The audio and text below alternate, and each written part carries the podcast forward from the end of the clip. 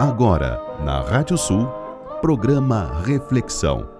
Os grandes temas da nossa cultura em diálogo com a música regional do Rio Grande do Sul. Apresentação: Renato Ferreira Machado.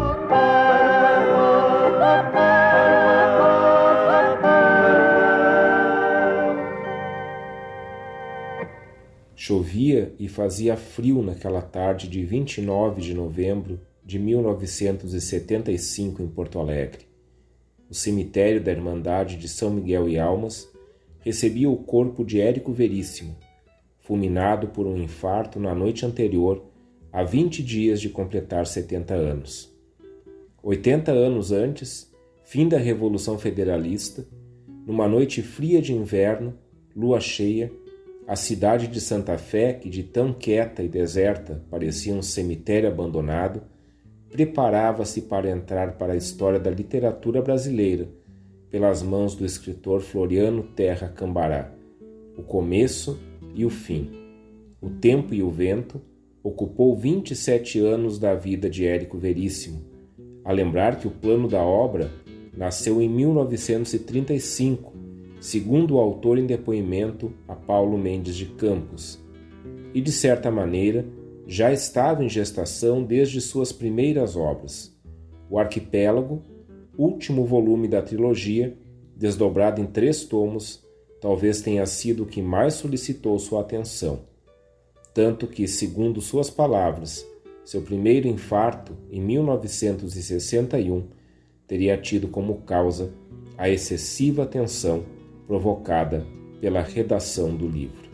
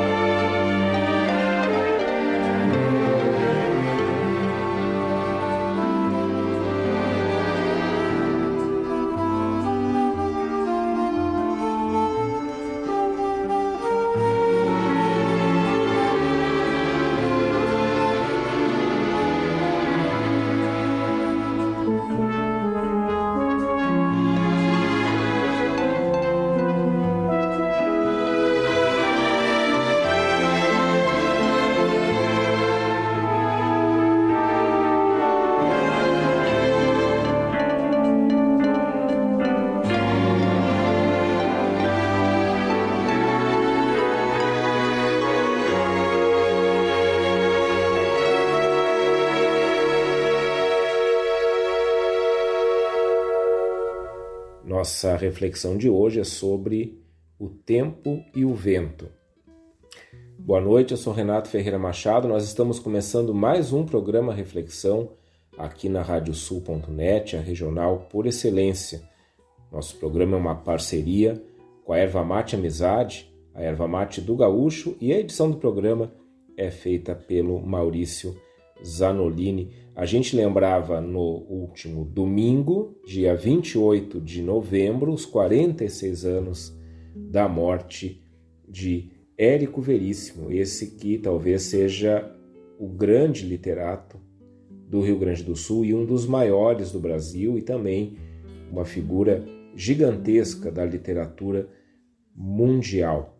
Érico Veríssimo, que nasceu em Cruz Alta em 17 de dezembro de 1905, filho de um farmacêutico que se interessou logo pela literatura nacional e internacional, se tornou desde cedo um leitor ávido de tudo aquilo que estava sendo lançado na sua época e de tudo aquilo que ele acabava tendo interesse por ler e aprofundar. Ele vem em 1920 estudar onde hoje é o IPA, no antigo internato do Colégio Cruzeiro do Sul em Porto Alegre, depois volta para Santa Cruz por algumas questões familiares e tem uma, um marco é, importantíssimo na sua vida em 1930, quando vem trabalhar na Livraria do Globo. A Livraria do Globo marca toda a vida é, do Érico Veríssimo como escritor.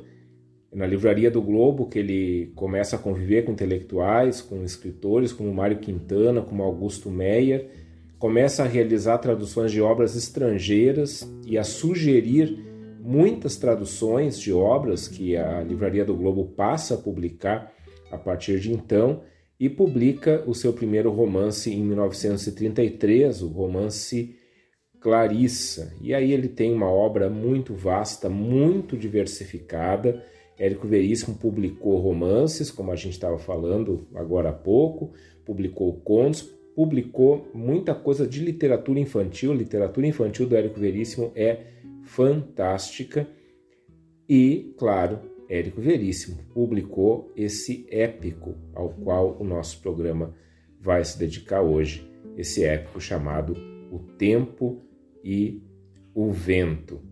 A gente começou o nosso programa escutando um trechinho daquilo que o Luiz Rufato, o escritor Luiz Rufato, escreve sobre a morte do Érico Veríssimo na edição do, da terceira parte do Tempo e o Vento, que é o Arquipélago. Daqui a pouco a gente vai falar como é que esse livro, como é que essa grande saga foi organizada é, na edição publicada pela Companhia das Letras. O que eu tenho aqui já é a, a quarta edição de 2018. Então, Luiz Rufato descreve ali sobre como foi a morte do Érico Veríssimo e a publicação dessa última parte e o, o tempão que levou que levou para que essa obra fosse publicada e ao mesmo tempo o impacto que o tempo e o vento acaba tendo na literatura gaúcha, brasileira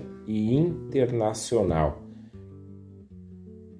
Tanto é que o tempo e o vento acaba tendo várias adaptações para a TV, para o cinema, enfim, ele se torna algo é, basilar, se torna uma, uma fonte de referência naquilo que a gente considera a, a memória, a própria identidade de uma cultura gaúcha. E uma dessa, um desses desdobramentos nós escutamos na sequência dessa leitura aí do Luiz Rufato, que é o tema composto pelo Tom Jobim para a abertura da adaptação do Tempo e o Vento realizada pela Rede Globo em 1985 no formato de minissérie. Essa música se chama Passarim e ela é da autoria do Tom Jobim. Quem a executa ali, né, essa música que é meio que um, um cântico, assim, é, com vocalizações, são Tom Jobim, Danilo Caymmi e um coral que estava junto com eles no, no estúdio. Aliás, tem esse álbum né, com todas as músicas, vocês encontram nas plataformas digitais, toda a trilha sonora dessa adaptação clássica que a Rede Globo fez em 1985, que não foi a primeira. Já antes, para o cinema, alguns trechos, algumas partes do Tempo e o Vento já haviam sido adaptadas. O Tempo e o Vento começou a ser escrito em 1947 e a intenção do Veríssimo era contar 200 anos da história do Rio Grande do Sul, ou seja, de 1745, praticamente quando se inicia é, a própria colonização no Rio Grande do Sul, é, quando se inicia as disputas de terra entre Portugal e Espanha no Rio Grande do Sul. Então, desde 1745 até 1900 e 45, vejam, ele começa a escrever em 47, ele quer trazer até a contemporaneidade dele, né, que uh, no final da Segunda Guerra Mundial. Mas ele queria contar tudo isso numa única história, 200 anos da história do Estado em uma única história, em um único livro. Mas, né, é, ao fazer o exercício de escrever, o Érico Veríssimo acaba desdobrando o tempo e o vento em três livros, ou seja, uma grande é uma trilogia, é uma trilogia criada pelo Érico Veríssimo para contar a história do Rio Grande do Sul através de um grande romance histórico, de uma grande fantasia histórica. Então ele lança em 49 o Continente, a primeira parte, que já é dividida em duas. Em 1951 ele lança o Retrato e em 62 ele lança o Arquipélago, a última parte, que também é dividida não em duas, mas em três partes. É uma obra enorme, é uma obra enorme. E é, ao pensar nesse programa, uma coisa que me ocorria é que a gente comenta muito sobre o tempo e o vento, mas eu não sei se o, o, número de comentários que se faz sobre o tempo e o vento equivale ao número de pessoas que leram realmente o tempo e o vento inteiros. Eu não li inteiro o tempo e o vento. Eu tenho a leitura do continente e estou para começar a leitura da segunda parte do retrato e quero vencer toda toda a obra do Érico Veríssimo, é, toda a obra O Tempo e o Vento. Obviamente, quero ler outras coisas do Érico Veríssimo também, que ainda não li. Mas isso me ocorria, e me ocorria também o quanto que é importante a gente ler. Ah, o texto do Érico Veríssimo é soberbo, é fantástico, é muito gostoso de ler. O Érico Veríssimo descreve com muita propriedade cada coisa que está acontecendo.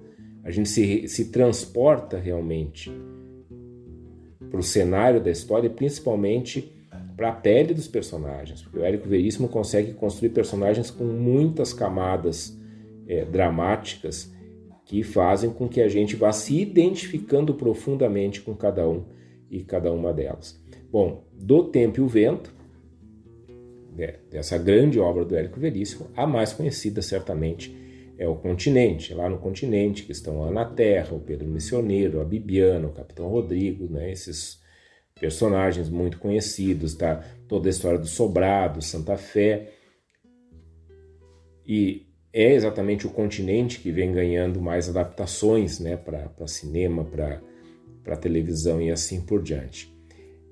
No continente, a gente tem uma narrativa que começa em 1745, quando nasce o Pedro Missioneiro, que depois vai é, vai encontrar com a Ana Terra, e aí tudo isso vai desencadear toda a história né, que a gente conhece. E a, o nascimento do Pedro Missioneiro se dá poucos anos antes da assinatura do Tratado de Madrid. E o Tratado de Madrid é aquele que praticamente vai é, desencadear o fim das missões jesuíticas. E o Pedro Missioneiro, é, esse personagem, ele é, é um personagem que vem de São Miguel das Missões. Está muito bem descrito lá. E o continente vai até 1895, com o cerco ao sobrado na Revolução Federalista.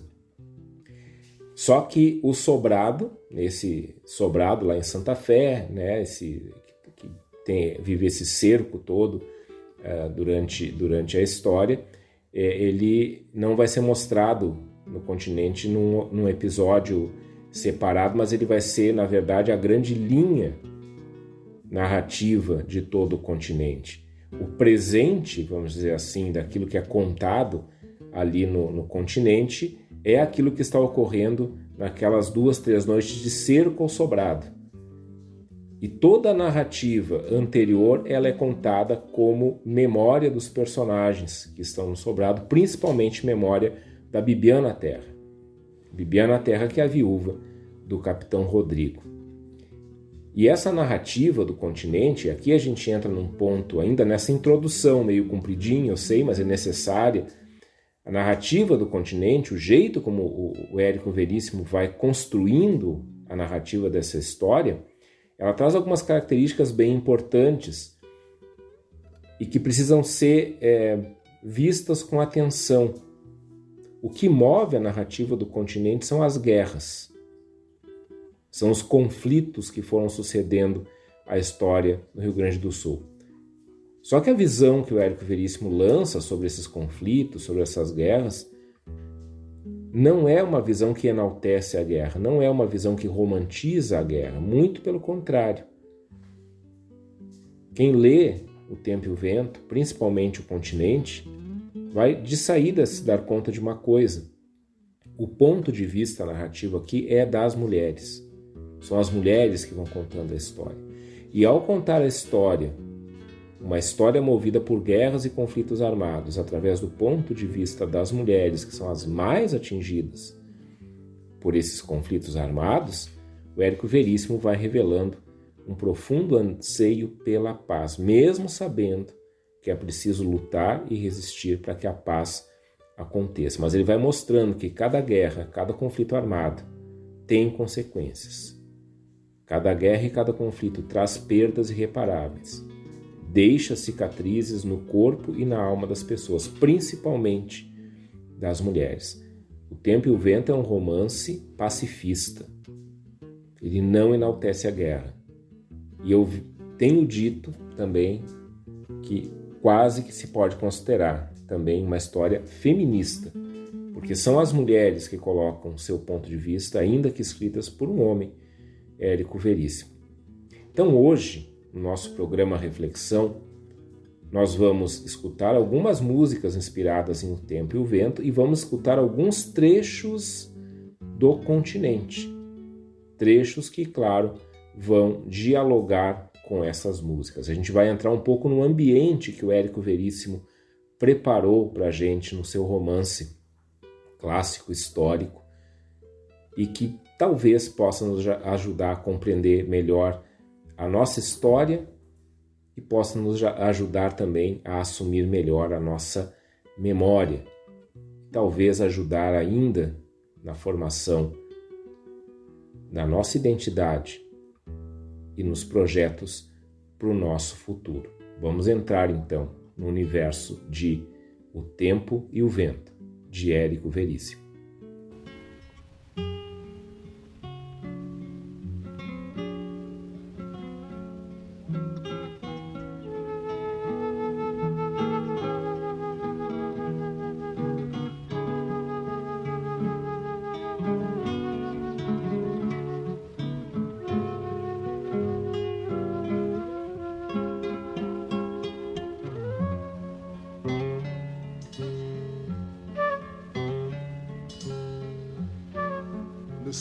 Sobrado a vida em morte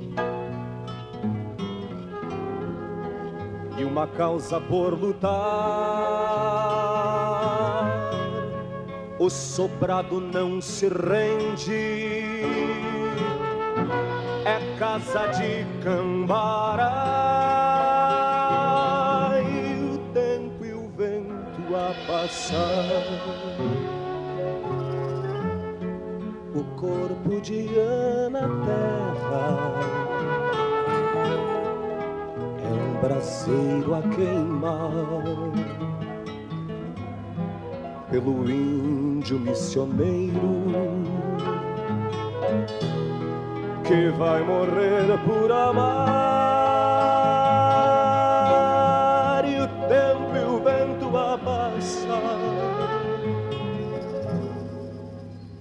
e o tempo e o vento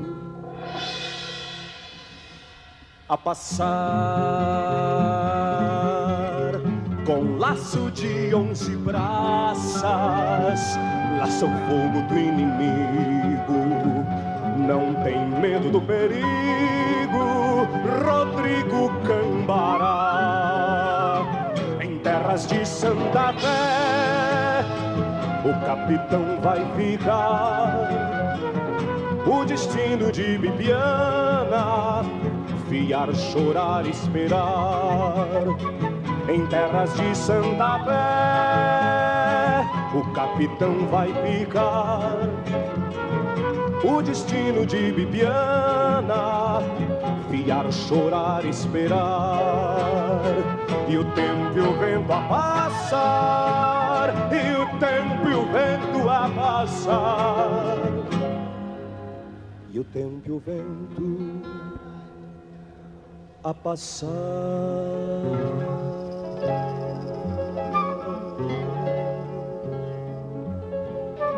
continente de São Pedro. Mundo velho sem porteiras, suor, sangue, muitas guerras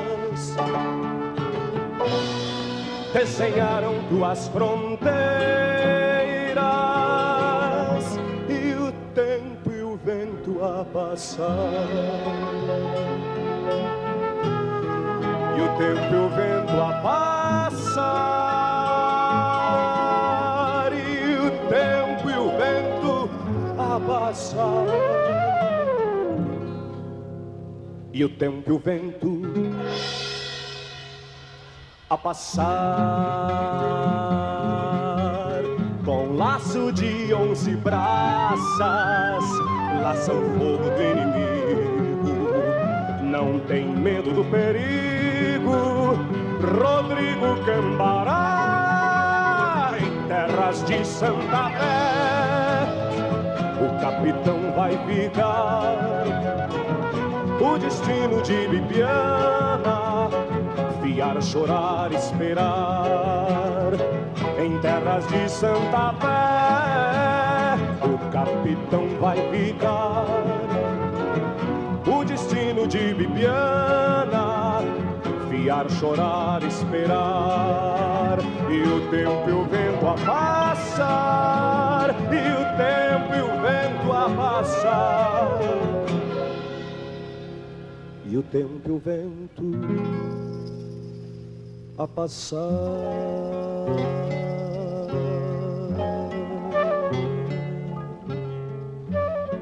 Continente de São Pedro, mundo velho sem porteiras, suor, sangue, muitas guerras. Desenharam tuas fronteiras vento a passar. E o tempo o vento a passar. E o tempo e o vento a passar. E o tempo e o vento a passar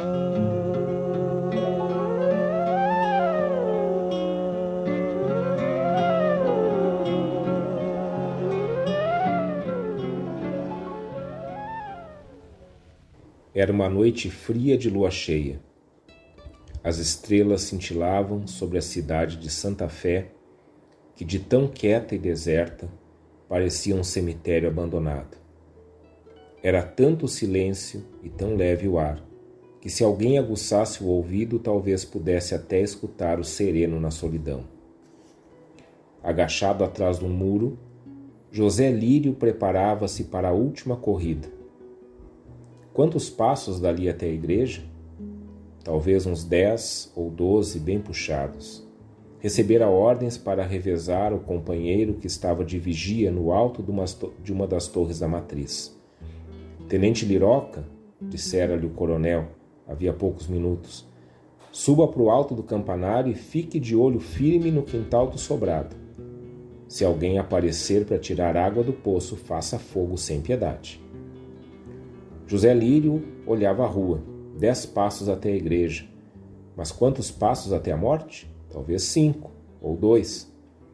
Havia um atirador infernal na água furtada do sobrado, à espreita dos imprudentes que se aventurassem a cruzar a praça ou alguma rua descoberta. Os segundos passavam. Era preciso cumprir a ordem. Liroca não queria que ninguém percebesse que ele hesitava, que era um covarde, sim, covarde. Podia enganar os outros, mas não conseguia iludir-se a si mesmo. Estava metido naquela revolução porque era federalista e tinha vergonha na cara, mas não se habituava nunca ao perigo. Sentira medo desde o primeiro dia, desde a primeira hora, um medo que lhe vinha debaixo das tripas, lhe subia pelo estômago até a goela como num, numa geada, amolecendo-lhe as pernas, os braços, à vontade. Medo é doença, medo é febre. Engraçado, a noite estava fria, mas o suor escorria-lhe pela cara barbuda e entrava-lhe pela boca, com gosto de salmoura. O tiroteio cessara ao entardecer.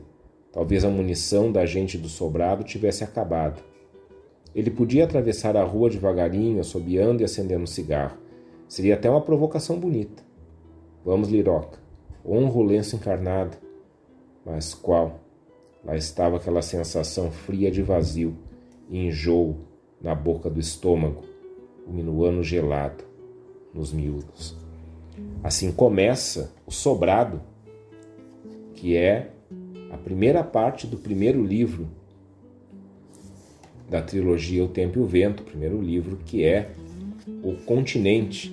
E nós abrimos esse bloco introduzindo esse trecho inicial, esses seis primeiros parágrafos do continente, escutando O Tempo e o Vento, canto número um, composição do Luiz Coronel e do Marco Aurélio Vasconcelos, com o Ivo Fraga na sexta Califórnia da canção nativa de Uruguaiana, falando exatamente do sobrado.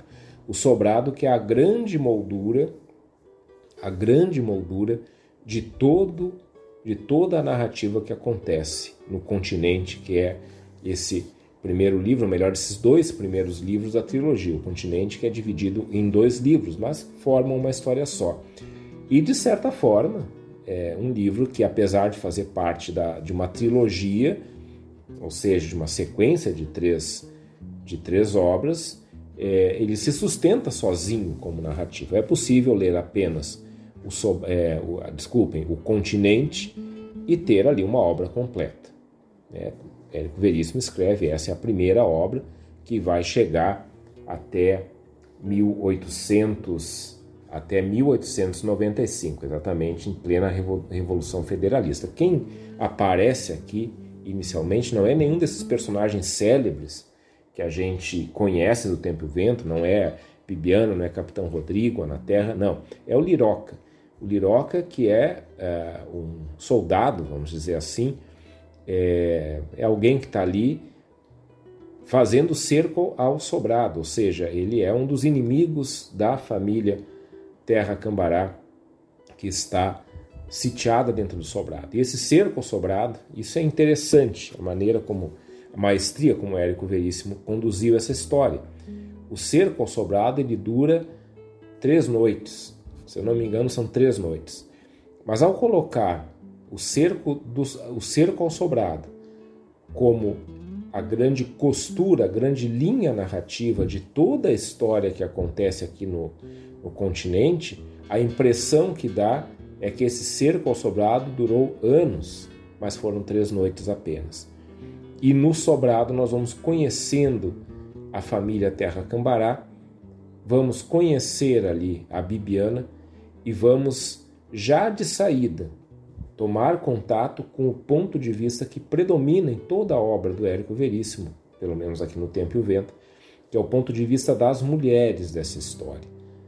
E nós vamos ver ali o quanto que os homens que estão no comando de todo esse movimento militar que está acontecendo, de ataque, de defesa, eles já não sabem o que fazer. E que as mulheres sabem muito bem o que deve ser feito, mas que os homens, para manterem essa honra e essa aparente coragem que o Liroca aqui, na sua intimidade, admite não existir e se admite como covarde, as mulheres sabem o que fazer e os homens não fazem isso para não parecerem menos homens. Essa é a genialidade, genialidade do Érico Veríssimo, que escreve isso, escreve, começa a, a escrever isso lá no final da década de 40.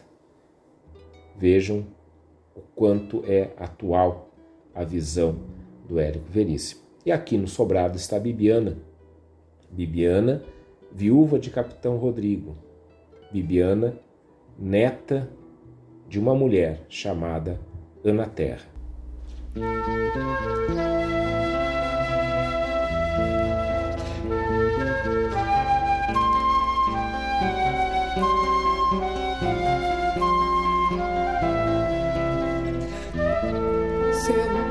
no chão, com o filho no colo, mendiga seu pão moedas pequenas. Na grande pobreza, recebe do povo na palma da mão. É Ana sem terra, nascida na serra, em meio à fartura das uvas maduras aos louros trigais. Também foram louros seus longos cabelos, que um homem moreno amava demais.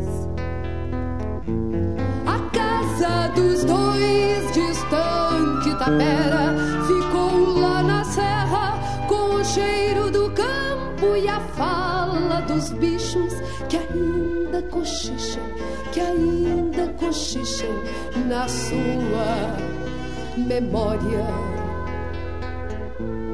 É Ana sem terra, tão longe da serra, pensando na vida que não volta mais. Sem terra, vencida na guerra de um dia de paz. É Ana sem terra, vencida na guerra de um dia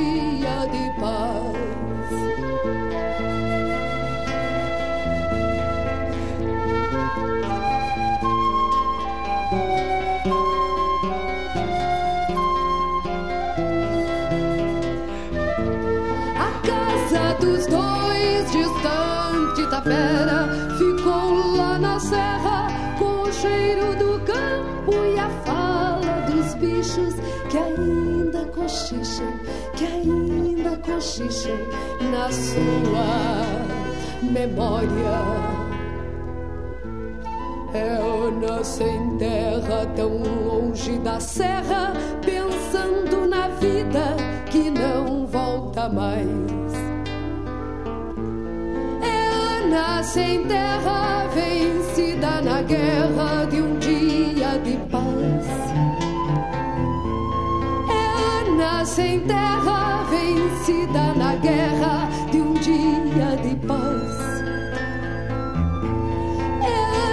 sem terra, vencida na guerra de um dia de paz.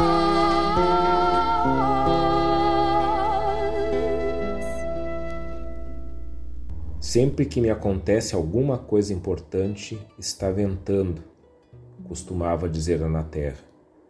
Mas entre todos os dias ventosos de sua vida, um havia que lhe ficara para sempre na memória, pois o que se sucedera nele tivera a força de mudar-lhe a sorte por completo.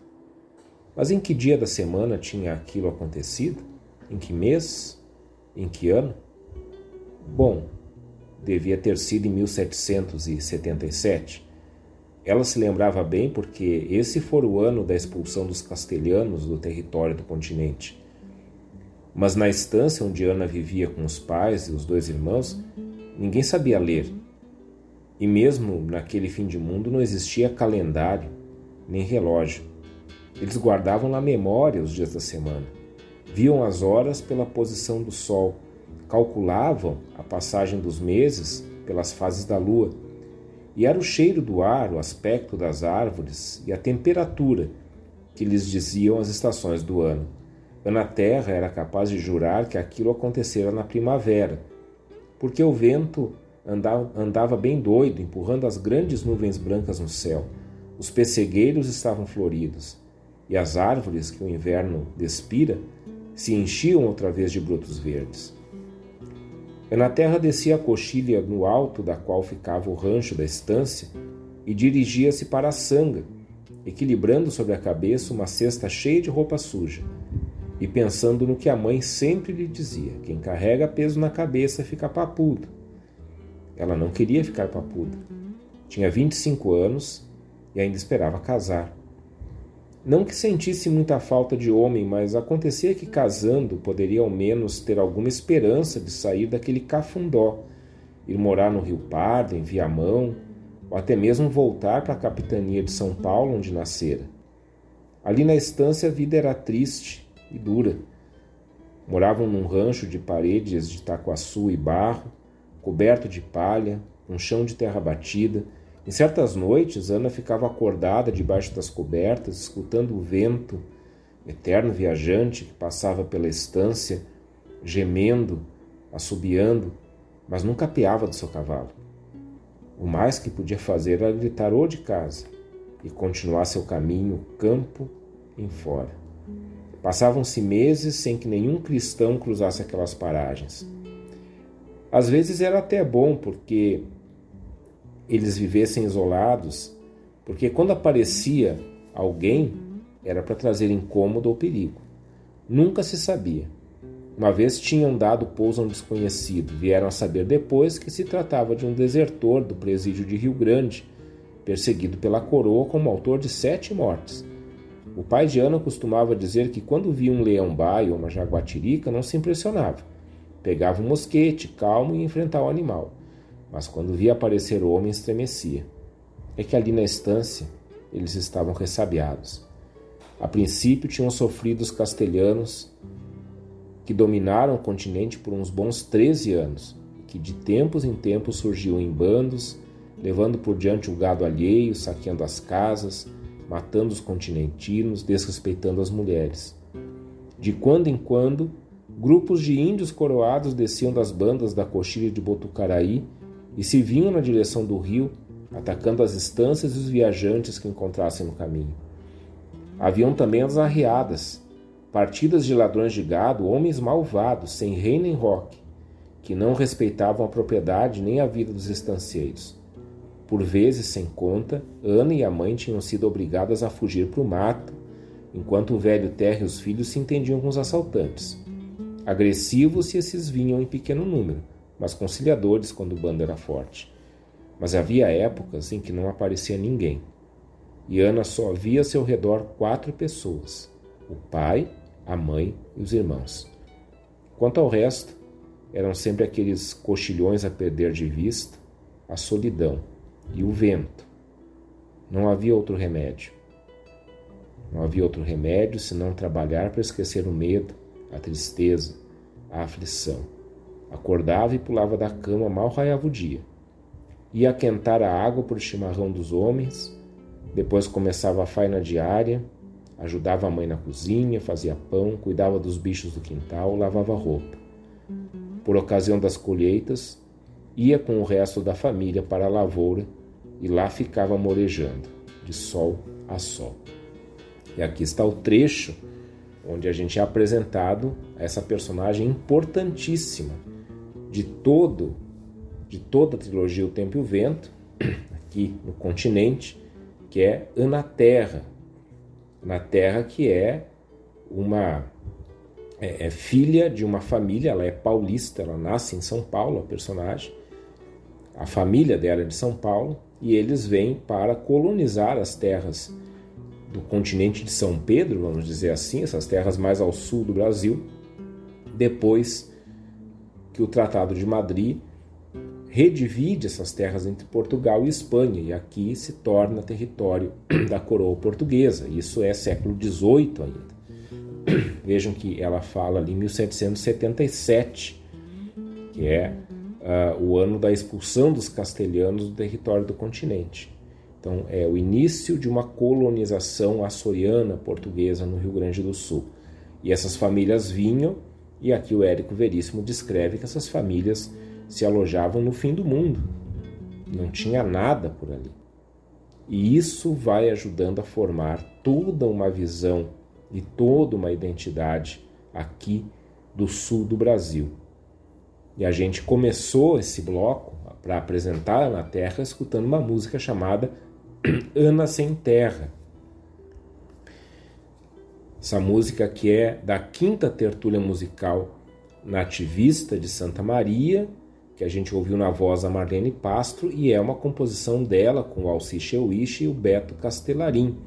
Uma música belíssima, letra, melodia belíssimas, mas que não fala em si da Ana Terra aqui do Érico Veríssimo.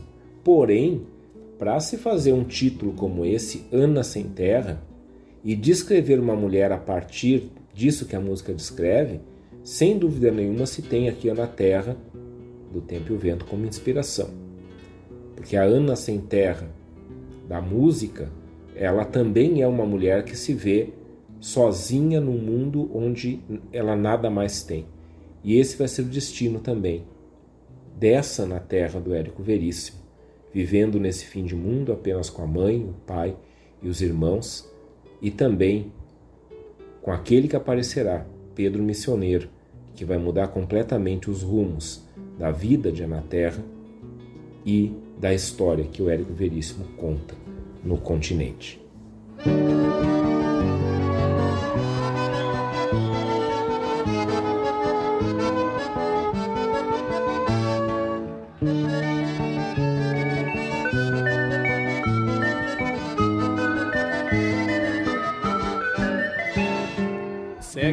Segue a carreta lenta onde na terra Leva o filho, a cunhada e a sobrinha. Leva no corpo e na alma a dor da guerra e a sensação de sempre estar sozinha. Como sofreu e sofre o chão que deixa. Vai com ela até o fim da trajetória. Querência de seus mortos não se queixa mas sente a dor ferindo-lhe a memória. Na terra o destino dá teu nome, há tantas outras anas tão iguais. Anas que a dor não quebra nem consome, anas da terra, mães e nada mais. Teu nome. Há tantas outras Anas tão iguais, Anas que a dor não quebra nem consome, Anas da terra mais e nada mais.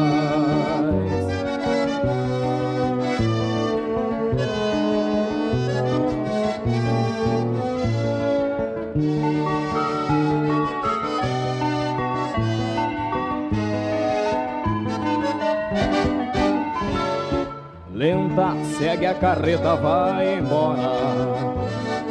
Não sabe o rumo, vai a Deus dará. Nada mais tem qualquer querência agora, pra remendar a vida servirá. Tem o filho de Pedro missioneiro, nele seu homem nunca morrerá terra, por ele o mundo inteiro, sem ter medo de nada enfrentará. Na terra o destino dá teu nome, há tantas outras anas tão iguais. Anas que a dor não quebra nem consome, anas da terra, mães e nada mais na terra o destino dá teu nome. Há tantas outras anas tão iguais, anas que a dor não quebra nem consome, anas da terra mais e nada mais.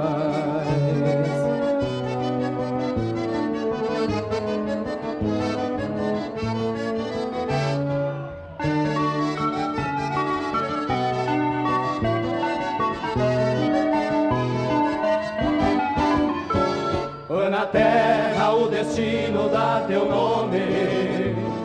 Há tantas outras anas tão iguais, anas que a dor não quebra nem consome, anas da terra, mães e nada mais. Na terra o destino dá teu nome. Há tantas outras anas tão iguais Anas que a dor não quebra nem consome. Anas da terra mais e nada mais. Ana pôs a trouxa às costas e subiu com Pedro para dentro de uma das carretas, ao mesmo passo que Eulália e a filha se boletavam na outra. Puseram-se a caminho. Marciano picou um dos bois, gritando: Vamos, boiosco! As rodas rechinaram Ana Terra estava na frente de uma mulher de rosto amarelado e triste, que com seus seios murchos amamentava uma criança de poucos meses. Num canto da carreta, a velha com cara de origone mirava com o rabo dos olhos. E assim Ana Terra viu ir ficando para trás a estância do pai. Por algum tempo, avistou as ruínas do rancho, as quatro cruzes perto dele e mais longe, no alto de outra coxilha, a sepultura da mãe e a do irmão mais moço. Seis cruzes. Lançou um olhar de despedida para a lavoura de trigo e depois ficou olhando para o focinho tristonho de mimosa, que seguia a carreta no seu passo lerdo, com fios de baba a escorrer-lhe dourados de sol da boca úmida e negra. Seis cruzes. Ao anoitecer, acamparam perto de um capão, fizeram fogo e uma das mulheres cozinhou. Comeram em silêncio e ninguém falou nas coisas que tinham ficado para trás. No dia seguinte, antes do sol raiar, retomaram a marcha. E o novo dia foi longo e mormacento. E a noite caiu abafada sem a menor viração. E vieram outros dias e outras noites, e houve momentos em que até em sonhos Ana Terra continuava a viajar, ouvia o chiar das rodas, os gritos dos homens. E assim cortaram campos, atravessaram banhados, passaram rios a val. E vieram chuvas e tempestades. De novo o céu ficou limpo e o sol tornou a brilhar. Aquela viagem parecia não ter mais fim. Uma tarde avistaram a serra. Três dias depois a subida começou. Em muitas noites, Ana ouviu o choro de Eulália junto do seu ouvido. Eu queria mais era estar morta, murmurou ela num anoitecer. Aqui a gente tem a continuidade da história de Ana Terra, depois de ter escutado Romance de Ana Terra, essa música do Juarez Chaga e do José Hilário Retamoso, que a gente ouviu com o grupo Terra Viva e com Jorge Freitas, na 14ª Califórnia da Canção. Entre a leitura que nós fizemos no bloco passado apresentando Ana Terra e esta leitura em que Ana Terra já está indo para o lugar onde ficaria até a morte, que é, que é Santa Fé, muitas coisas acontecem. Pedro Missioneiro, fugindo, é, ferido de um do massacre né, do, do, do seu povo, do, do, enfim, do lugar onde estava, chega até o rancho de uma terra, ela é, acaba esbarrando com o índio na sanga onde lavava roupa, ele é acolhido pela sua família, mais tarde, Ana Terra e ele vão conceber um filho. O pai e os irmãos, ao saberem da gravidez de Ana Terra, vão assassinar Pedro Missioneiro. E esse assassinado ele é guardado em silêncio dentro da casa. Isso é algo que o Érico Veríssimo faz com uma maestria. A violência que a Terra sofre de várias formas. A violência de estar num lugar sem perspectiva, a violência de ter o homem que amava assassinado pelos próprios irmãos e de ter esse crime que é cometido na sua casa por seus irmãos tomado como um assunto sobre o qual não mais se fala, a gravidez de na terra que ocorre com a reprovação de toda a sua família, menos da mãe, que também vai sofrendo essa violência dos silêncios, das repressões, o nascimento do seu filho Pedro,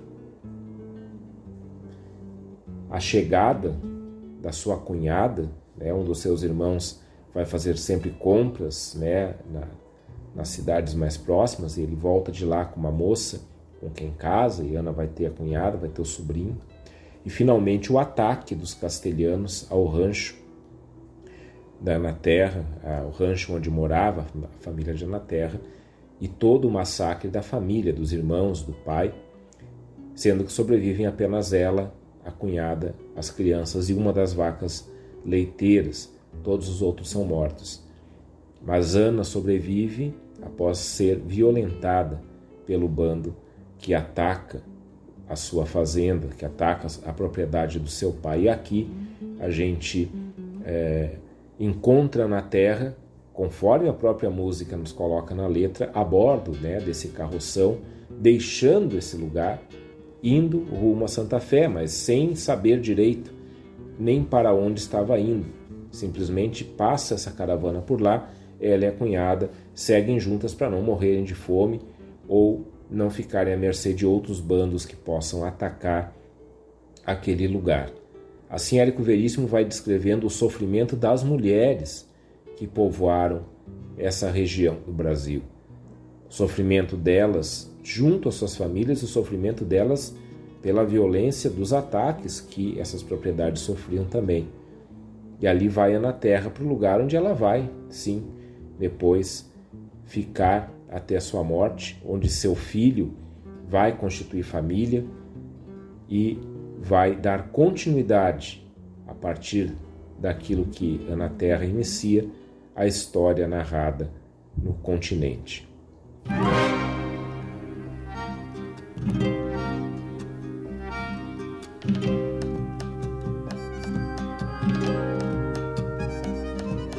Mientras que tomo un trago, me acuerdo haber conocido un cierto capitán Rodrigo, no guardaba medo en su corazón.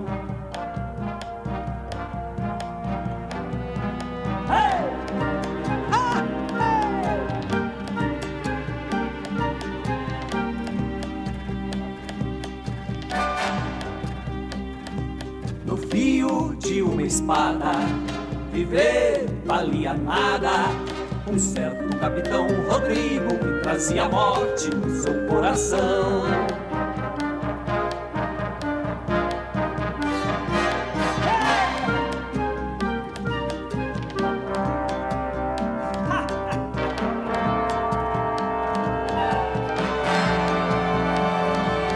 Beleza que se repara na cara de um bandido.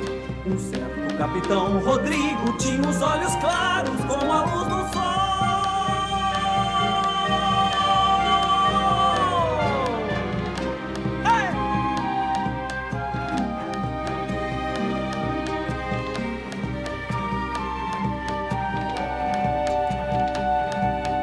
mientras que tomo un trago, no venga a hablar de penas un cierto capitán Rodrigo se fue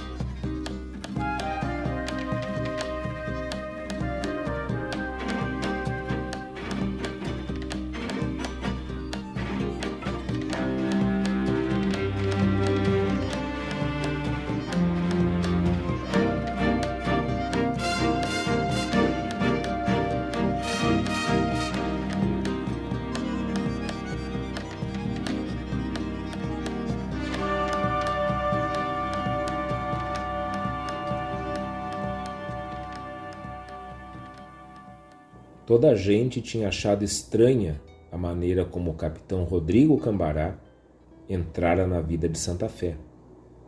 Um dia chegou a cavalo, vindo ninguém sabia de onde, com chapéu de barbicacho puxado para a nuca, a bela cabeça de macho altivamente erguida, e aquele seu olhar de gavião que irritava e ao mesmo tempo fascinava as pessoas. Devia andar lá pelo meio da casa dos trinta. Montava um alazão, Trazia bombachas claras, botas com chilenas de prata e o busto musculoso apertado num doma militar azul com gola vermelha e botões de metal. Tinha um violão a tiracolo. Sua espada, presilhada aos arreios, rebrilhava ao sol daquela tarde de outubro de 1828. E o lenço encarnado que trazia ao pescoço esvoaçava no ar como uma bandeira. Apeou na frente da venda do Nicolau amarrou o alazão no tronco de um cinamomo, entrou arrastando as esporas, batendo na coxa direita com o rebenque e foi logo gritando, assim com ar de velho conhecido: Buenas e me espalho. Os pequenos dou de prancha e nos grandes dou de talho. Havia por ali uns dois ou três homens que o miraram de soslaio sem dizer palavra. Mas, de um canto da sala, ergueu-se um moço moreno que puxou a faca, olhou para o Rodrigo e exclamou: Pois dê. Os outros homens afastaram-se como para deixar a arena livre, e o Nicolau, atrás do balcão, começou a gritar: Aqui dentro não, lá fora, lá fora. Rodrigo, porém, sorria imóvel, de pernas abertas, rebenque pendente do pulso, mãos na cintura, olhando para o outro com um ar que era ao mesmo tempo de desafio e simpatia. Incomodou-se comigo? perguntou jovial, examinando o rapaz de alto a baixo. Não sou de briga, mas não costumo aguentar desaforo. Oh, bicho bom! Os olhos de Rodrigo tinham uma expressão cômica. Essa aí sai ou não sai? perguntou alguém do lado de fora, vendo que o Rodrigo não desembainhava a adaga. O recém-chegado voltou a cabeça e respondeu calmo: Não sai. Estou cansado de pelear. Não quero puxar arma, pelo menos por um mês. Voltou-se para o homem moreno e, num tom sério e conciliador, disse: Guarda a arma, amigo. O outro, entretanto, continuou de senho fechado e faca em punho. Era um tipo indiático, de grossas sobrancelhas negras e, zigomas salientes. Vamos, companheiro, insistiu Rodrigo. Um homem não briga de balde. Eu não quis ofender ninguém. Foi uma maneira de falar. Depois de alguma relutância, o outro guardou a arma, meio desajeitado, e Rodrigo estendeu-lhe a mão, dizendo: Aperta os ossos. O caboclo teve uma breve hesitação, mas, por fim, sempre sério, apertou a mão que o Rodrigo lhe oferecia. Agora vamos tomar um trago, convidou esse último. Mas eu pago, disse o outro. Tinha lábios grossos, num pardo avermelhado e ressequido. O convite é meu, mas eu pago, repetiu o caboclo. Está bem. Não vamos brigar por isso. Aproximaram-se do balcão. Duas caninhas, pediu Rodrigo. Nicolau olhava os dois homens com um sorriso desdentado, na cara de lua cheia, onde apontava uma barba grossa e falha. Me dá boa, disse ele, abrindo uma garrafa de cachaça e enchendo dois copinhos. Houve um silêncio durante o qual ambos beberam. O moço em pequenos goles e Rodrigo num sorvo só, fazendo muito barulho e por fim estralando os lábios. Tornou a pôr o copo sobre o balcão, voltou-se para o homem moreno e disse: Meu nome é Rodrigo Cambará. Como é a sua graça? Juvenal Terra. Mora aqui no povo? Moro. Criador? O outro sacudiu a cabeça negativamente. Faço carreteadas daqui para o Rio Pardo e de lá para cá. Mais um trago? Não, sou de pouca bebida. Rodrigo tornou a encher o copo, dizendo: Pois comigo, companheiro, a coisa é diferente. Não tenho meias medidas. Ou é oito, ou oitenta. E assim, o Érico Veríssimo nos apresenta para o capitão Rodrigo Cambará, esse personagem histórico que nunca existiu. É interessante isso. A gente toma o Capitão Rodrigo com uma proximidade tão grande que ele acaba parecendo ser um personagem histórico aqui do Rio Grande do Sul, mas ele é um personagem criado pelo Érico Veríssimo e que de certa forma existiu em muitos e muitos desses homens que se engajaram em guerras atrás de guerras nessa época do Capitão Rodrigo. Vejam que ele chega a Santa Fé dessa forma aí chamativa, como, como o, Érico Veríssimo descreve, em 1828. Ele vem já da Guerra do Paraguai, e dali a pouco mais ele vai se engajar na, na Revolução Farroupilha. Ele esteve em tudo que é guerra. Todas as guerras, pelo menos, que ele conseguiu lutar. E ele chega nessa cidade como alguém que está de novo de passagem. Não deve ser estranho para os habitantes dessa cidade receberem pessoas como o capitão Rodrigo Cambará, que vem, tomam um trago, comem alguma coisa e vão embora. Mas a gente sabe que o que vai acontecer com o capitão Rodrigo é muito diferente disso. Muito pelo contrário. Assim como a ida de Anaterra para esse lugar onde o capitão Rodrigo Cambará chega, que é esse povoado de Santa Fé, a chegada do capitão Rodrigo vai mudar tudo nessa história e vai dar os rumos do que vem depois. E a gente abriu esse, esse bloco escutando mais uma música da trilha sonora da adaptação do Tempo e o Vento, que a Rede Globo fez em 1985. Mais uma composição do Tom Jobim, chamada Um Certo Capitão Rodrigo, interpretada pelo Clayton e Cledir. É muito interessante, eu aconselho muito que vocês escutem esse, esse álbum do Tom Jobim de 1985, chamado O Tempo e o Vento. É a trilha sonora oficial dessa adaptação clássica que a Rede Globo fez. Eu acho que a gente lembra, né? Tarcísio Meira interpretou o Capitão Rodrigo é, e, e, talvez seja o rosto, um dos rostos mais lembrados, né? Ainda quando a gente quando a gente fala no Capitão Rodrigo, né? Claro, a gente teve agora alguns poucos anos atrás uma, uma nova adaptação uh, para o cinema do Tempo e o Vento, onde a gente teve, por exemplo, a Fernanda Montenegro uh, interpretando a Bibiana e o capitão o capitão Rodrigo interpretado pelo Tiago Lacerda. E quem esteve, quem esteve na produção desse filme foi o meu amigo Diego Miller, com quem eu participei agora do documentário Bandoneando. Aliás, esses dias atrás, tempos atrás, agora, no aniversário da Fernanda Montenegro, o Diego colocou um, um post no seu, no seu Instagram pessoal dele ensaiando as falas da Bibiana nas cenas do, do Casarão com a Fernanda Montenegro. E realmente uma baita, uma produção dirigida pelo Jaime Monjardim, né, onde ele esteve ali, se não me engano, na direção de elenco. Né. Então, é, de novo, essas adaptações onde a gente tem essa a gente tem essa, esse destaque para o Capitão Rodrigo, mas eu já disse aqui várias vezes, né, hoje mesmo nesse programa e em outros, né, é, o quanto que as personagens femininas, na verdade, do Érico Veríssimo, são aquelas que acabam dando os rumos da história. O Capitão Rodrigo é importantíssimo, mas ele não sustenta a história toda do continente sozinho, muito pelo contrário porque junto do Capitão Rodrigo a gente vai ter uma outra personagem que vai fazer toda a diferença e junto a ele dar os novos rumos da história.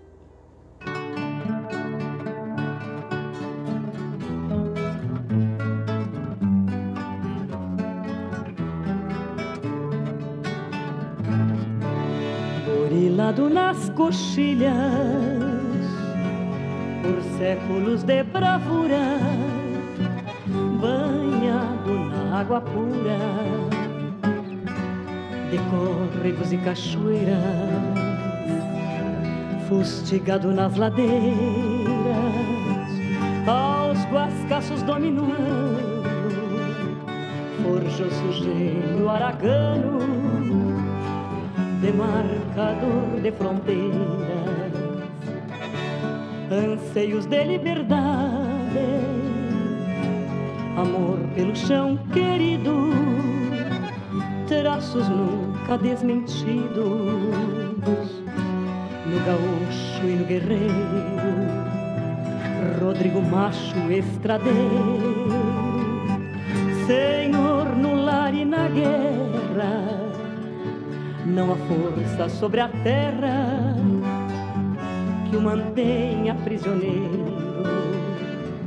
Senhor de todos os tempos, teu nome eterno andarilho. Viverá na voz dos ventos, como glorioso estribilho, viverá na voz dos ventos, como glorioso estribilho.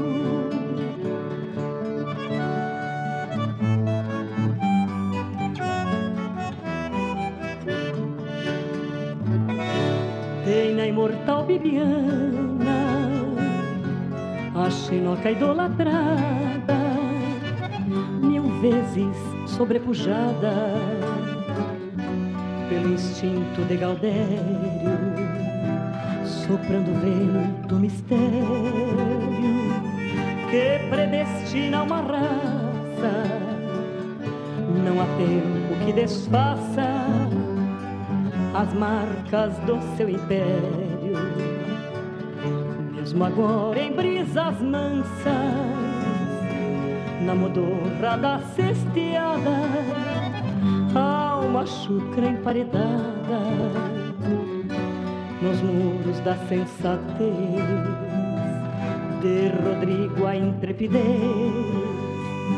latente em cada gaúcho, aguenta firme o repuxo aguardando a sua vez. Senhor de todos os tempos, teu nome eterno andarilho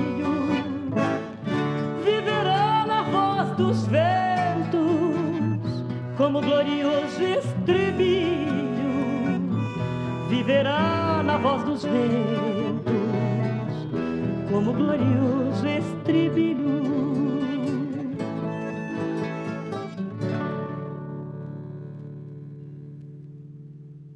Bibiana olhava fixamente para a sepultura. A luz do sol, que passava por dentro dos ramos do grande cedro, pintava-lhe o rosto de amarelo. As sombras das cruzes eram arroxeadas contra a terra vermelha. Um João de barro, que tinha o seu ninho na forquilha onde o tronco da árvore se dividia, meteu a cabeça para fora da sua casa, como para espiar aquela gente que visitava seus mortos. Sons indistintos de vozes chegavam aos ouvidos de Bibiana, que de repente percebeu que os pais se tinham afastado. Havia no cemitério àquela hora outras pessoas do povoado, homens, mulheres, crianças. E por entre elas e as cruzes, a moça começou a procurar os pais com o olhar. Foi então que uma figura lhe chamou subitamente a atenção. Era um homem vestido de uma maneira esquisita, metade soldado, metade paisano. Estava parado a contemplá-la a pequena distância. Tinha ele no pescoço um lenço encarnado e quando Bibiana caiu em si, estava olhando com espanto para a cara do desconhecido. Sentiu uma coisa esquisita. Primeiro foi surpresa, depois constrangimento. Suas orelhas e faces começaram a arder. Ela baixou os olhos, ajoelhou-se automaticamente e pôs-se a mexer nas margaridas ao pé da cruz só para disfarçar seu embaraço. Mas com o rabo do olho viu que o homem ainda estava no mesmo lugar e continuava a olhar para ela. Seu corpo foi tomado de uma sensação estranha, uma espécie de medo de que ele lhe visse falar. Era também uma cócega quente, como se aquelas formigas todas lhe estivessem passeando pelo corpo. O melhor era correr para o pai antes que o desconhecido se aproximasse. Quem seria ele? Um forasteiro, talvez. E o que mais aumentava o embaraço de Bibiana era o fato de ela estar com os olhos cheios de lágrimas. Ouviu um bater de asas, o João de Barro sobre sua cabeça. O homem deu um passo à frente na sua direção. Bibiana ergueu-se alvorotada e correu para onde estavam o pai e a mãe. Rodrigo Cambará seguiu com o olhar a moça de vestido de caçá azul e lenço na cabeça. Achara tão bonita que tivera o desejo de dirigir-lhe a palavra sob qualquer pretexto. Podia perguntar-lhe de quem era a sepultura diante da qual estava ajoelhado, ou simplesmente começar dizendo: Bonito dia, não? Tinha gostado da cara da rapariga. Mais que isso, tinha ficado excitado. Não era homem que se deixasse fascinar facilmente. Gostava de mulheres, gostava, mas nunca que se lembrasse tinha ficado tão impressionado por nenhuma assim à primeira vista. Viu a moça de azul correr quase pisando as sepulturas na direção de um casal. Sorriu, apertou o chapéu nas mãos e resolveu aproximar-se do grupo. No fim de contas, não era nenhum bicho, e a coisa mais natural do mundo era uma pessoa falar com outra. E aqui está descrita a Bibiana e o capitão Rodrigo. Vejam, né? O capitão Rodrigo Cambará, que chega que chega em Santa Fé, que chega em Santa Fé, segundo o que é o que é descrito aqui numa tarde de outubro de 1828 e que aqui vai encontrar com a Bibiana e com a família dela no dia de finados, no cemitério, com eles visitando o túmulo da avó da Bibiana. Quem é a avó da Bibiana? Ana Terra. Então vocês vejam como Érico Veríssimo vai encadeando gerações para prosseguir a história. E como eu dizia lá no início do programa, ele vai fazendo esse encadeamento a partir de conflitos. Ora, a partir dos grandes conflitos, guerras, revoluções que vão acontecendo no território do Rio Grande do Sul e que atingem os personagens, ora, a partir dos conflitos internos que vão aparecendo nesses núcleos. A gente sabe até porque essa é a história mais adaptada do Tempo e o Vento para outras mídias, né, para o cinema, para a televisão, enfim. No que, que vai dar isso aqui? Porque a Bibiana já está, de certa forma, prometida ou até quase comprometida com uma pessoa muito. o filho de uma pessoa muito poderosa daquela, daquela pequena cidade. E isso vai levar o Capitão Rodrigo a um conflito. Esse conflito vai fazer a história avançar. A Bibiana e o Capitão Rodrigo vão sim casar, mas o Capitão Rodrigo, e aqui é importante que se diga, ele não é esse modelo do herói romântico que a gente talvez esteja acostumado a ver em, em, em produções cinematográficas mais, é, enfim, comuns, medianas. Não, o Érico Veríssimo vai pintar o Capitão Rodrigo exatamente do jeito que homens como o Capitão Rodrigo seriam nessa época. Um homem sempre de passagem. Sim, ele se apaixona profundamente pela Bibiana, mas não vai demorar depois deles casarem para ele se sentir completamente entediado com a vida de casado. Não vai demorar para ele ter outras mulheres, apesar de ainda casado com Bibiana. Esse é o Capitão Rodrigo. E esse vai ser o destino de Bibiana, assim como na Terra, ficar só, apesar de acompanhada de um homem. Na Terra estava acompanhada de vários homens, seu, seu pai, seus irmãos, o próprio homem que ela amava e que é assassinado pelos irmãos. Então, na Terra está sempre sozinha. Bibiana também. A solidão das mulheres é muito ressaltada por Érico Veríssimo. Quando um personagem masculino é apresentado, descrito, colocado na história com a força que o Capitão Rodrigo é colocado, pelo menos aqui no continente, que é a leitura que eu tenho, mais proximidade, é para ressaltar o quanto que a mulher que vai se envolver, ou as mulheres que vão se envolver com esse, com esse homem, vão acabar sozinhas, mesmo na companhia dele.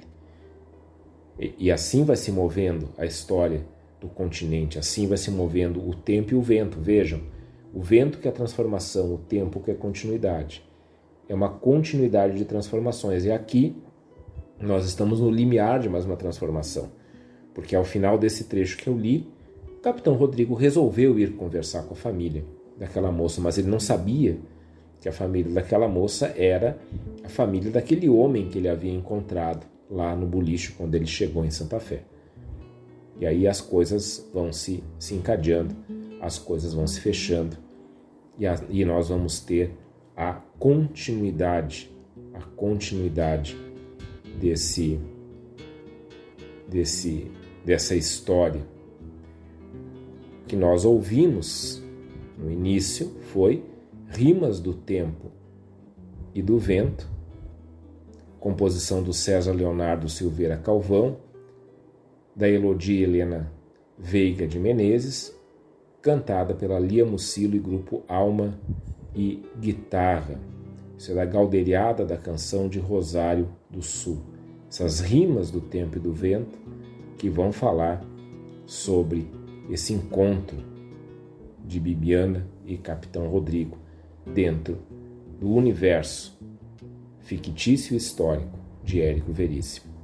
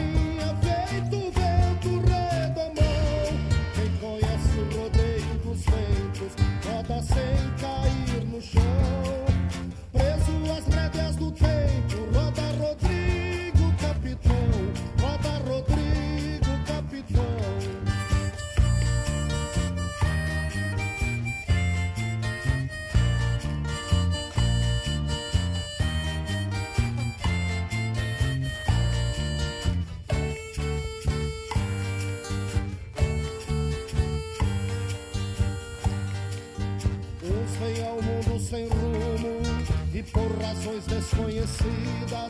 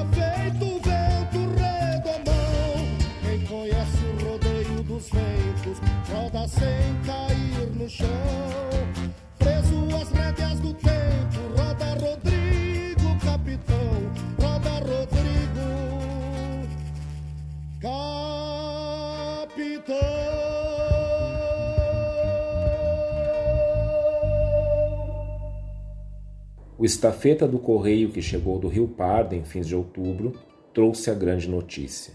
Tinha arrebentado a Revolução e Bento Gonçalves da Silva, chefe supremo das forças revolucionárias, havia atacado e tomado Porto Alegre. O presidente da província fugira para o Rio Grande e o chefe Farroupilha convocara o vice-presidente para assumir o governo. Dizia-se também que toda a província aderira ao movimento, com exceção de Pelotas, Rio Grande e São José do Norte. E naquele novembro ventoso, Bibiana passou os dias a trabalhar, a cuidar dos filhos e a esperar notícias do marido. Não sabia onde andava Rodrigo, mas uma coisa lhe dizia que ele estava vivo e não muito longe dali. Padre Lara visitava com frequência e tratava com um carinho maior que o de costume, como que procurando atenuar assim o mal que lhe fizera, uma vez que se julgava responsável por aquele casamento. Faziam-se longos silêncios naquelas visitas do Padre Lara, fundos silêncios em que ele pensava desolado nas coisas que via, ouvia ou lia. Santa Fé agitava-se em preparativos guerreiros. Ele sabia de muitos homens, entre os quais Chico Pinto e Joca Rodrigues, que tinham fugido para se reunirem às forças dos farrapos. Isso deixara o velho Amaral furioso. Pedro Terra fora solto depois de prometer sob palavra não se afastar do povoado a nenhum pretexto. Mas os homens do coronel Ricardo não o perdiam de vista dia e noite. Juvenal fora proibido de fazer suas viagens a Rio Pardo e vivia também muito vigiado. O recrutamento de voluntários, muitos dos quais eram presos a maniador, processava-se em todo o município de Santa Fé, e os homens do coronel Amaral não tinham tato nem piedade. Fazia pouco haviam matado a tiros um lavrador que se recusara a deixar a família e a lavoura para se incorporar às tropas legalistas. Hans Schultz, seu filho mais velho, e Erwin Krantz também tinham sido recrutados. Na hora em que Hans deixou a casa, toda a família rompeu a chorar, mas no dia seguinte, antes de nascer o sol, foram todos, como de costume, trabalhar na roça, dessa vez comandados por Frau Schultz, que levava o filho mais moço escanchado na cintura. E ao vê-los, o vigário fizera reflexões melancólicas. O que aquela gente colhesse na próxima safra seria fatalmente requisitado pelo coronel Amaral para alimentar seus soldados, e os Schultz nunca veriam um vintém daquelas requisições. Todos os pequenos criadores e plantadores do município andavam alarmados, pois as requisições de cavalo, gado e cereal já haviam começado. O padre Lara continuava a receber jornais. Pelo que lia neles e através de cartas de amigos, verificava que muitos sacerdotes católicos estavam metidos na conspiração ou tinham aderido à revolução. Não se tratava de um ou dois padres, mas de dezenas deles. E ali na casa de Bibiana, enquanto esta pedalava, o padre sacudia a cabeça repetidamente. Não compreendia como sacerdotes católicos pudessem dar seu apoio a uma revolução cujo chefe era um homem maçom, grau 33. Estava tudo errado, tudo perdido, tudo muito feio. Aqui um trecho posterior, claro, ao que a gente leu anteriormente, descrevendo a Bibiana, com a Bibiana já casada, com seus filhos e sem o Capitão Rodrigo. Onde está o Capitão Rodrigo? Ele simplesmente some de Santa Fé, depois de muitas aventuras com, com outras mulheres, e ao ouvir falar dessa guerra que estava para começar, que nada mais, nada menos, vocês perceberam aqui na leitura, é a Revolução Farroupilha, Capitão Rodrigo vai, sai de Santa Fé e vai ao encontro da guerra. A grande questão de Rodrigo Cambará é que ele gosta da guerra. Por mais que ele queira sossegar, como ele fala, ao chegar em Santa Fé, ele gosta da guerra. Ele é um soldado, ele quer sempre estar na frente de batalha. Porém, nas relações que ele estabelece, isso tem grandes consequências. Bibiana é uma mãe que vai criar sozinha seus filhos. O capitão Rodrigo vai voltar depois, quando as forças farroupilhas vão chegar a Santa Fé. Mas ele volta para morrer. A gente sabe, isso aí aparece nas adaptações de cinema, enfim. Rodrigo Cambará, quando volta, ele é morto nesse, nesse cerco que é feito ali a Santa Fé na Revolução Farroupilha. Vejam também como aqui essa figura do Padre Lara né, lança esse olhar sobre, sobre a população de Santa Fé, prestando atenção em como os mais pobres, os mais fracos, os mais desamparados são mais violentamente atingidos pelas consequências da revolução.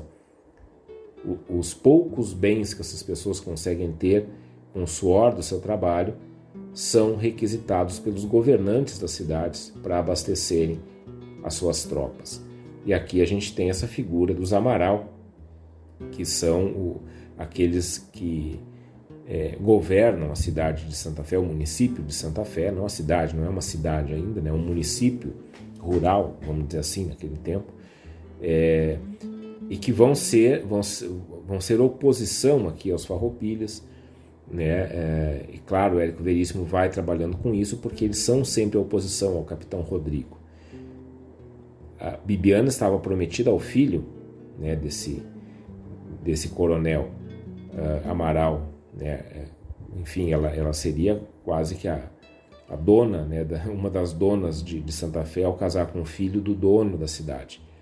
É, é, mas mesmo assim, mesmo assim, se ela se ela fosse adiante com essa relação, também teria por consequência uma solidão profunda, porque não, não era algo que a, que a, que a mobilizava essa relação com o filho do coronel Amaral.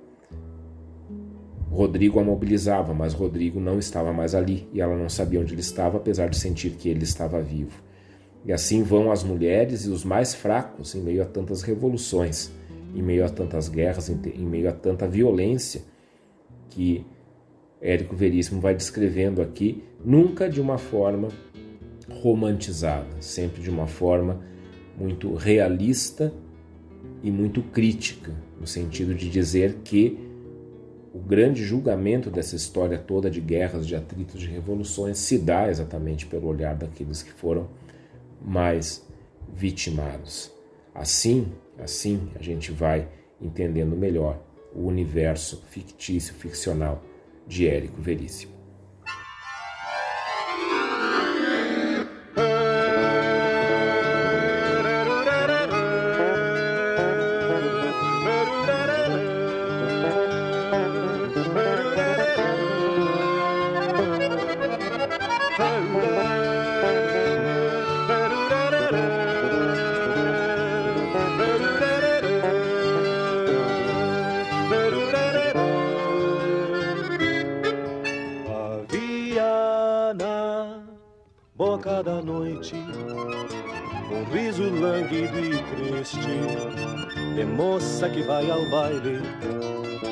Se vê no espelho e desiste. Havia na boca da noite um riso lânguido e triste de moça que vai ao baile se vê no espelho e desiste. Quando os ventos enlouquecem, esquecem o próprio caminho, já não chegam, já não partem no redemoinhos já não chegam, já não partem no giro dos redemoinhos.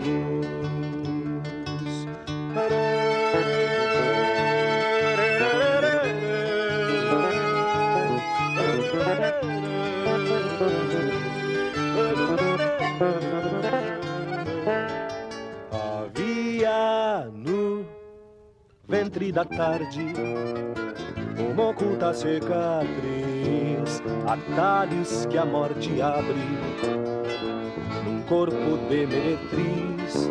Havia no ventre da tarde uma oculta cicatriz, atalhos que a morte abre num corpo de meretriz. Quem sabe onde o vento nasce não procura nem espera, não tem destino morada. Quem tem por berço tapera, não tem destino morada. Quem tem por berço tapera. Havia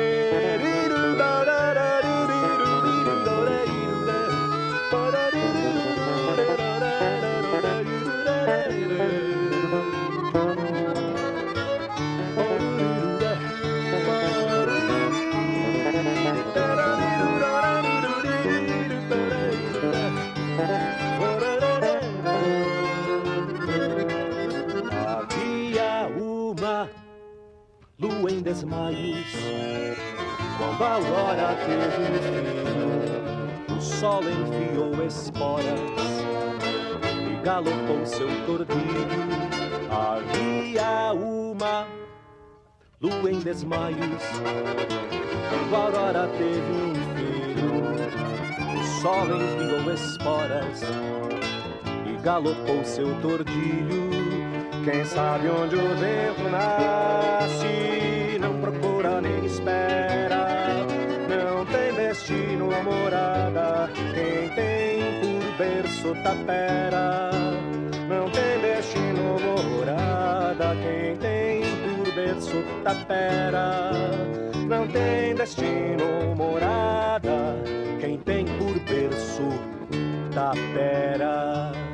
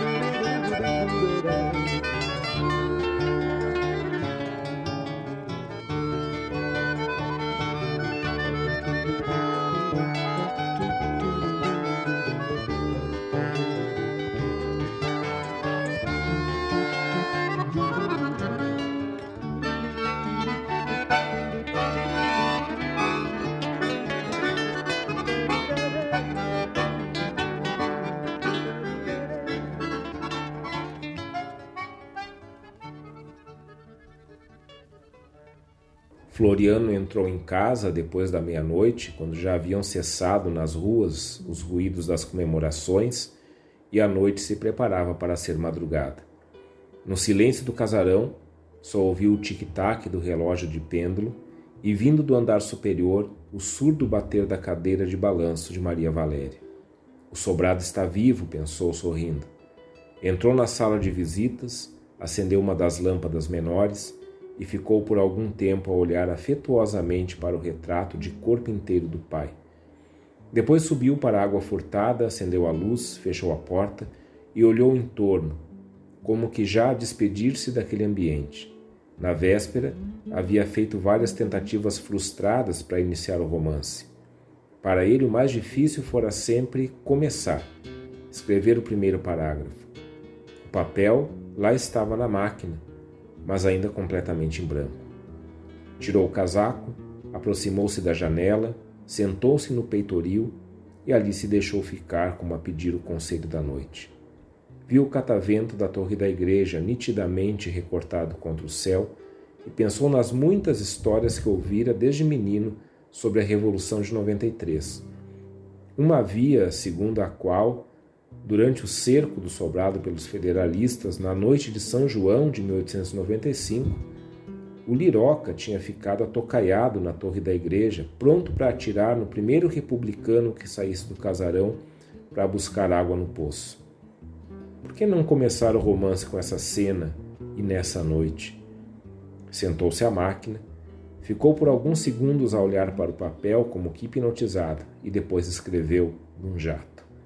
Era uma noite fria de lua cheia, as estrelas cintilavam sobre a cidade de Santa Fé que de tão quieta e deserta parecia um cemitério abandonado.